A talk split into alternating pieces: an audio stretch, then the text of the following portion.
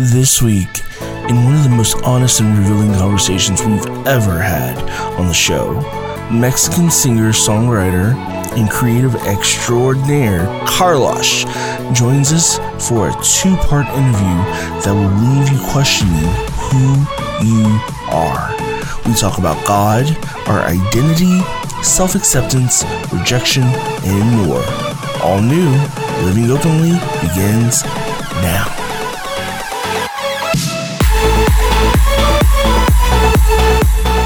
At 23, my life changed forever. I was depressed, anxious, scared. I didn't feel like my life had meaning. I didn't know what would happen if I stepped into my truth. On the other hand, I knew I had to make a change. I had to start taking responsibility for my life because I knew the change I wanted to see first had to begin inside of me. Hi, my name is Chris. That was the moment I started living openly. He is an independent recording artist from Mexico, an LGBTQ plus advocate, gay, and he also happens to be one of my friends. Welcome, Carlos. Hi, Chris. Thank you for Hi. having me. I'm so happy that you're able to do the show with me. You're um, able to be one of the first people to do the show, and I, because you have been around since really the beginning of the concept of living openly and how it has transitioned and come, gone and flipped and turned and all that. So I'm happy to have you. I'm very honored to be here, and I just want to tell your audience that yes, I've been uh, witnessing the growth, the from being a small seed into becoming this. So I'm I'm truly honored, and uh, uh, yes, let's let's get started. Yeah. So today we're answering the big question how to be secure within yourself, overcoming insecurities, accepting yourself, and living a life full of authenticity and courage. And no one does that better than someone who has to constantly put themselves out there and, and really just be amongst the, all the critics. Um, and that's being a recording artist and, and a creative person and just opening yourself up to the criticism, but also the praise.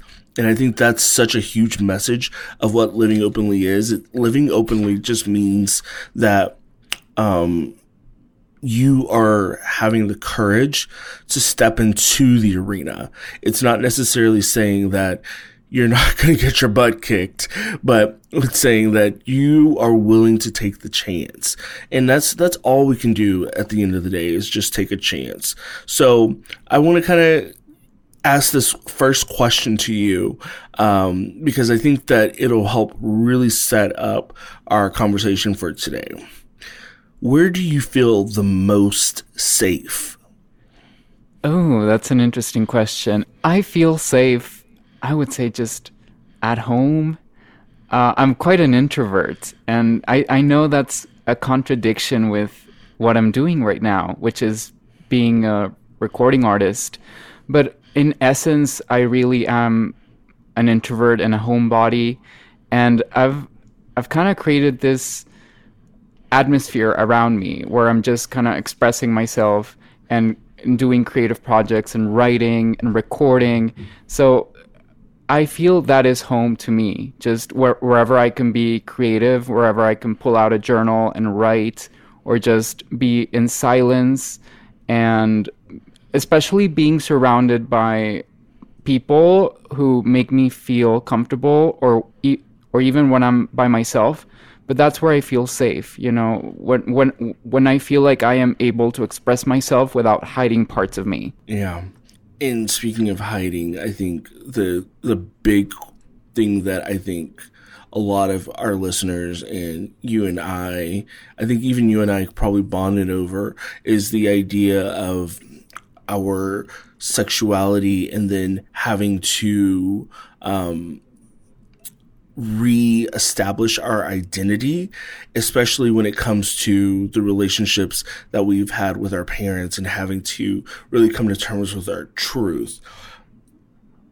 Tell our listeners a little bit about how you used English as a way to kind of hide yourself from your gayness. Okay. So, just a quick background for your audience. So, I am Mexican and I am from Monterrey, Mexico, which is in the north, just a few miles away from the Texan border. And uh, I've always grown up in this kind of bicultural region where a lot of my friends are American and they go over and come back. And I, I went to like a school that was very international. So we had Canadians, Americans, and people from all over the world, and obviously Mexicans. So I always grew in this very open, diverse environment. And my parents are both Mexican, and they both happen to be not very accustomed, I would say, to the bicultural atmosphere. I would say, like, they're more Mexican, or they, for instance, like their primary language is only Spanish, and they do understand some English, but um, I would say I am very different in my perception of the world and how I use language. So, um, obviously, a lot of my creative development uh, since childhood happened in English because of school. So, a lot of, you know, creative writing and even starting to write lyrics and just being involved in media and watching movies, music, everything was very, very bilingual. So, um, and that's and that's because you studied both English and Spanish growing up from an early age. Yes. Okay. So, um, to me, it was very natural to um, express myself in English creatively I al- I also obviously developed my Spanish abilities, but for some reason I started to feel safer writing in English.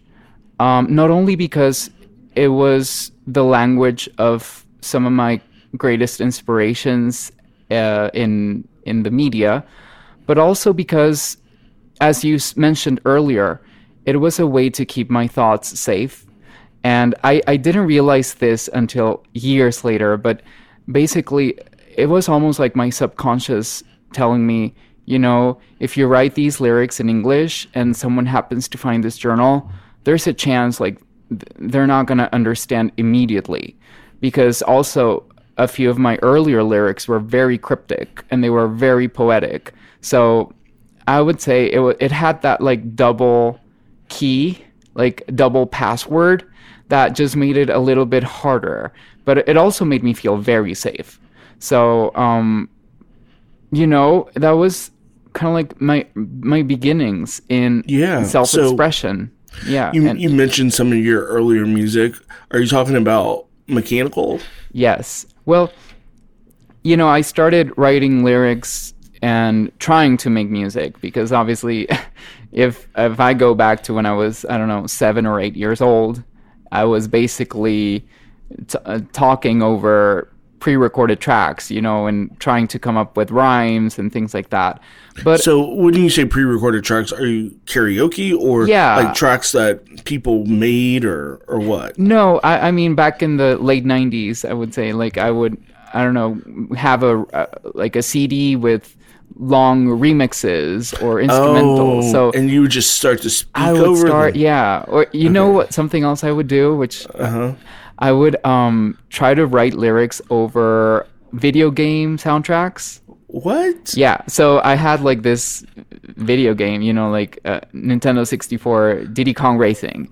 And I remember like playing the game and as I mm-hmm. was hearing the soundtrack, I was coming up with like lyrics and melodies. So, you know, back then, like, we didn't really have the same software we do now, or at least I was very young and, and, and I was not as savvy.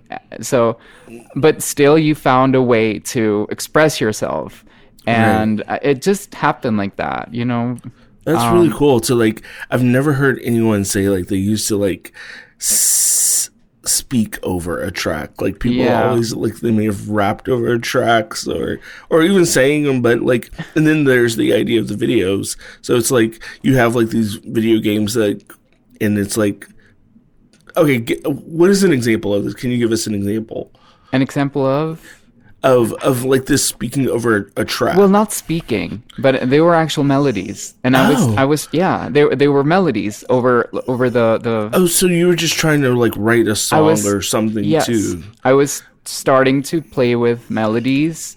So um, sometimes the music of video games or remixes would serve as kind of like the backing track for me to write over. So and I and I would sometimes just remember them like by heart or I would record with a like an old tape recorder or something. So it was Did you very did you ever have one of those um Home Alone Talk Yes. Boys? I did. Yes, Yes. me and that was- too. yeah. I would It- play it with that a lot. Yeah. Yeah, that was like one of my, I guess, first tape recorders because Yeah. you know, a kid of the '90s didn't really.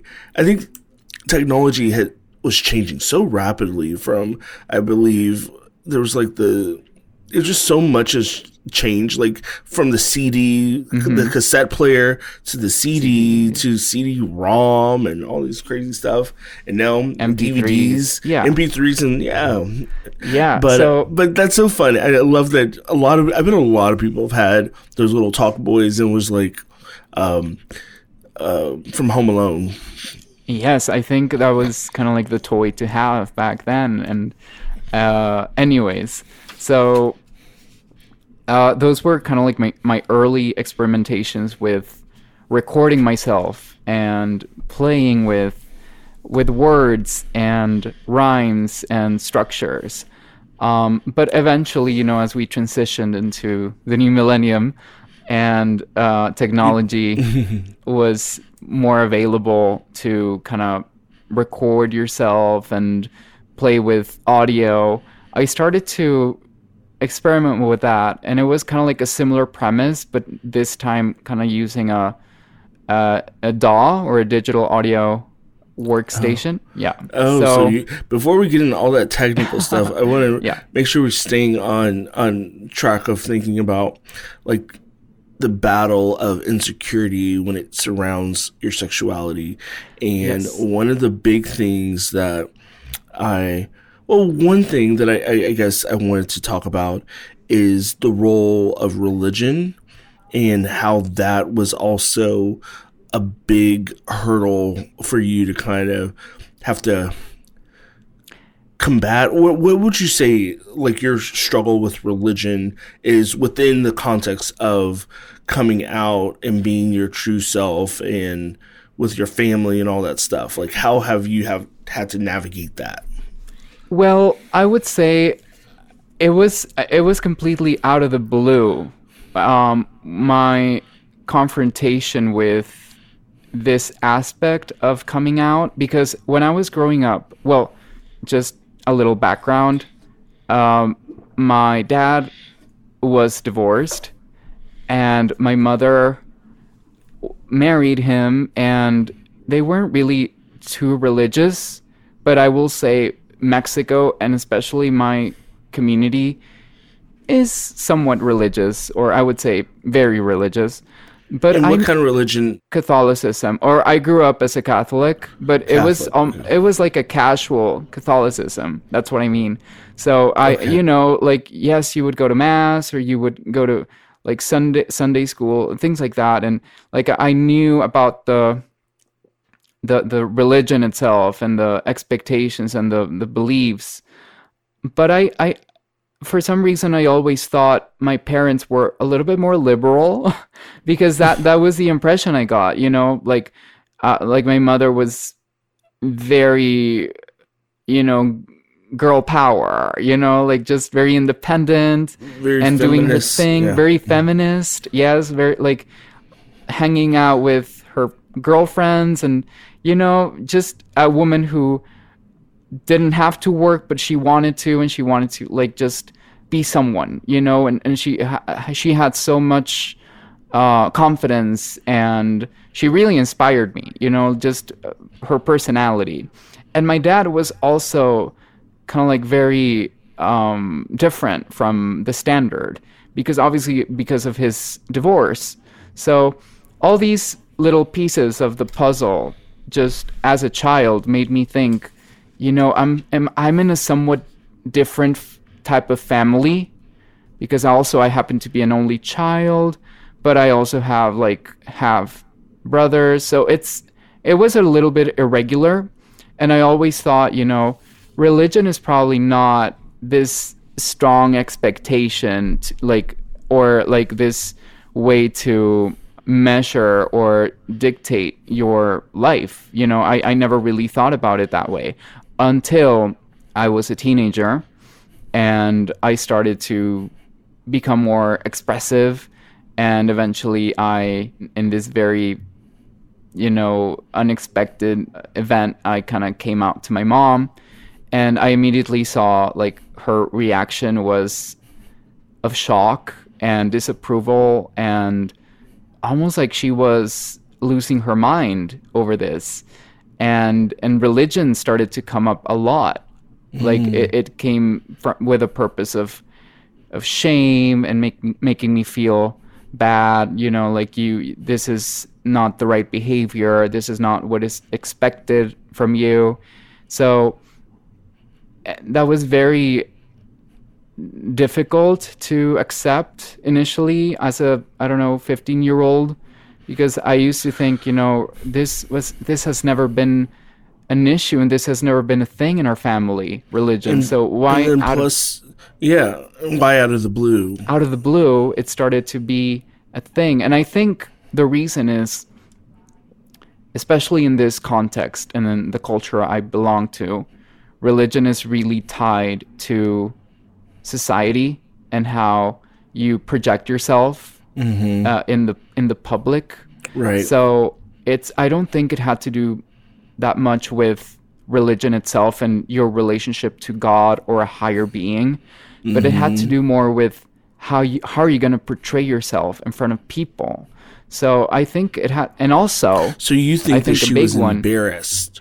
A so big one also. She was embarrassed. Yeah, yeah, and I think a big another big component is it spoke of a personal shame from their perspective like mm. oh so we're not good parents and you better change so that we can be validated by society and and know and be regarded as a good mother and father who uh you know taught their son what is expected from from God so it really was what you're saying is you being gay really had nothing to do do with them or their view of you being gay really had nothing to do with you. It just was more so how it reflected on them and exactly. how people saw them. and so, so they see that you, because you are different and different in their community is seen as less than mm-hmm. or or not acceptable, then that therefore they felt like they were not acceptable people and they didn't raise a child to be respected. And because that value to them is so important to be seen as someone who is highly regarded and respected. And you kind of was, you took that away from them when you said that I'm gay. Is that what you're saying? I would say that my sexuality and self expression was not in accordance to the religious standards and societal standards that led to a feeling of shame within them, which obviously, when I was a teenager, I couldn't really understand from that point of view. So right. I started to also um, become very very critical of religion and very um, questioning of how does it now fit into my life and into my my personal belief system? Do i really want to belong to uh, a community that rejects me? So i al- also went through like a period of questioning my i wouldn't say my faith because I've always been a spiritual person in my own way, but definitely my participation in religion in general, in, you know, going to church and things like that, being part of the community. But yes, so starting from that point on, you know, I did sense, especially my mother, she became much more uh, fanatical. It's it's almost like she turned into a different version of herself, and I do really notice the shift. It was almost like a personality transformation where she started to completely uh, embrace and immerse herself in biblical studies and new religious communities. And I feel this was obviously a consequence of me coming out. It's it's it's almost like she wanted to prove to herself and to others that the problem was not in her and like that she was had always been a religious person apparently.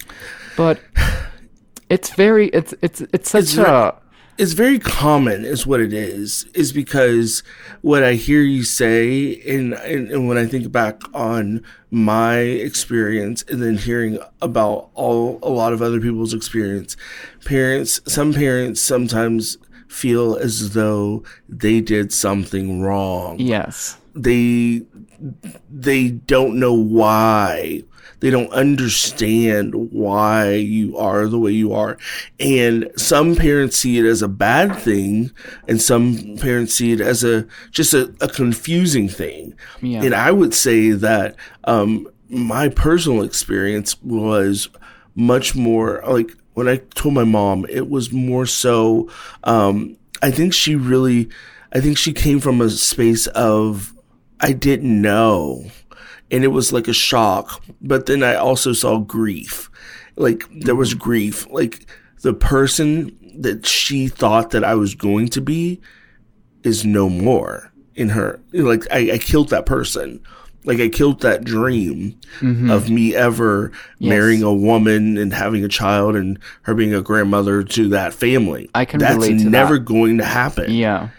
I mean, not to say that I'm never going to have kids or never get married, but that vision of her dream is never going to happen. And so that died.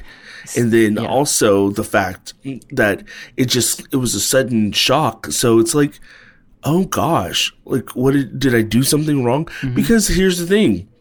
She's now going through the same things that I was going through. Cause, Yeah. you know, I think the first question I was thinking, like, am I wrong for being gay? Like, and then especially because growing up in a religious household and it's just kind of been taught that homosexuality is a sin and you shouldn't do it. And, and I was like, how can I be wrong for being myself?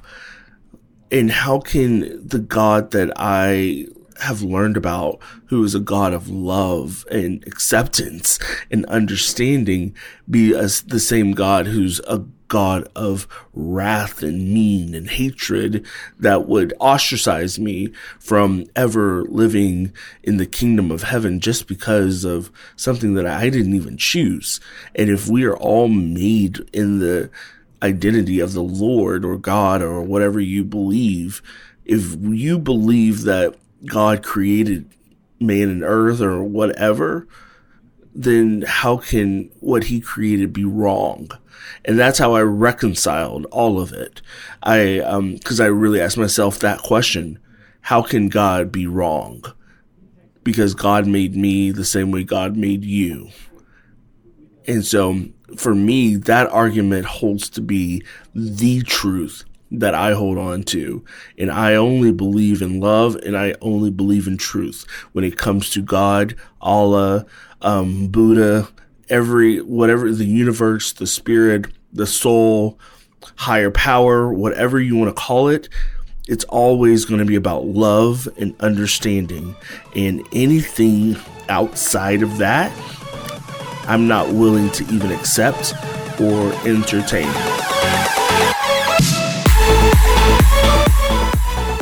The conversation is just beginning. Check back next week to hear Carlosh respond to the question how can God be wrong when God made me and God made you? Thanks for tuning in to this week's episode. Keep the conversation going on Instagram. Visit livingopenly.com to find out how you can start living openly today. See you next week.